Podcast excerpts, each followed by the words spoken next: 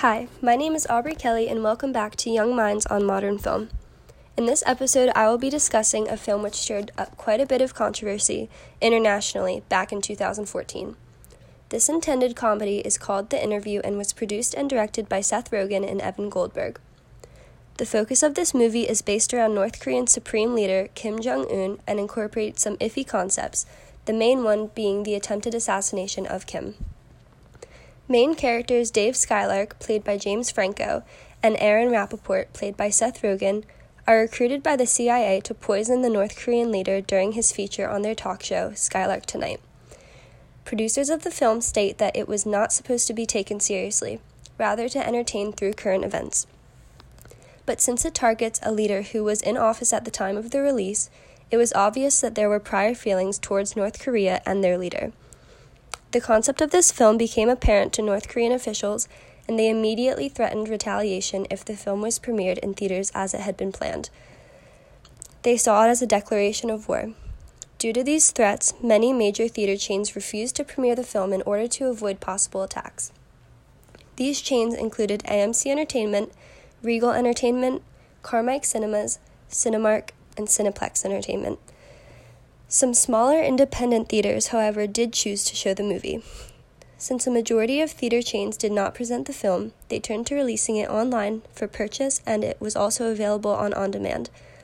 This was a very strange situation for such a large Hollywood production to not appear in theaters across the country, and you can thank the amount of controversy it stirred up for that. There is a significant amount of irony in this situation as well.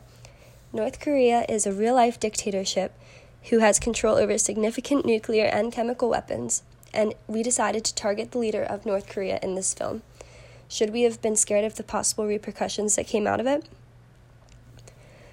A group who refer to themselves as the Guardian of Peace broadcasted a message online cautioning people to stay away from movie theaters that premiere the interview. They stated, The world will be full of fear. Remember the 11th of September 2001. Although to this day we do not know who this group is, we know that this film threatened them in some way, enough to make them feel they had to intimidate us. This group also had a large impact on Sony Pictures, the production company of the film. In November of 2014, just a month before the interview would be released for viewing, large amounts of data were stolen from the company, along with sensitive information being leaked on online platforms. We cannot say for sure that this was directly caused by the film, but we do know that the film's soon to be premiere pushed this group over the edge. After reading the film's reviews from several sites and articles, there seemed to be a mixture, a mixed array of opinions among Americans.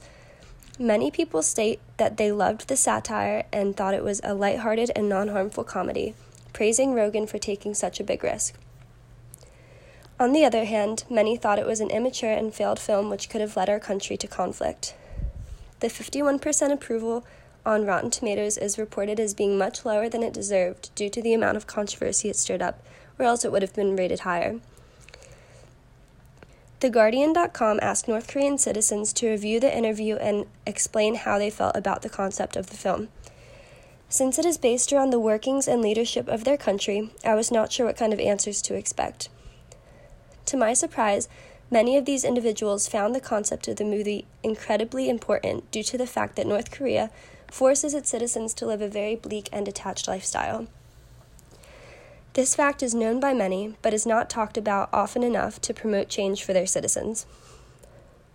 The film features a few aspects that seem rather harsh to North Korea's lifestyle, but one woman says that these aspects are not far from the truth.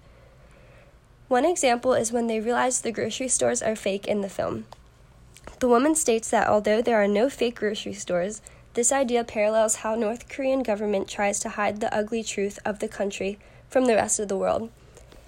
The movie ends with Kim being killed in a helicopter accident and the country elects to change from a dictatorship to a democracy.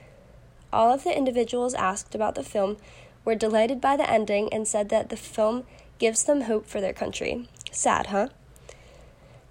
The interview is high up on the list of most controversial movies of all time, and for good reason. Before the movie was even released, it had taken a large toll on the movie industry and our government. Knowing what could be on the line, do you think we should have released this movie? Do you think we should stray from this kind of film in the future? Thank you so much for tuning into my episode. I hope this concept made you think further about the film controversy and the possible effects it can cause.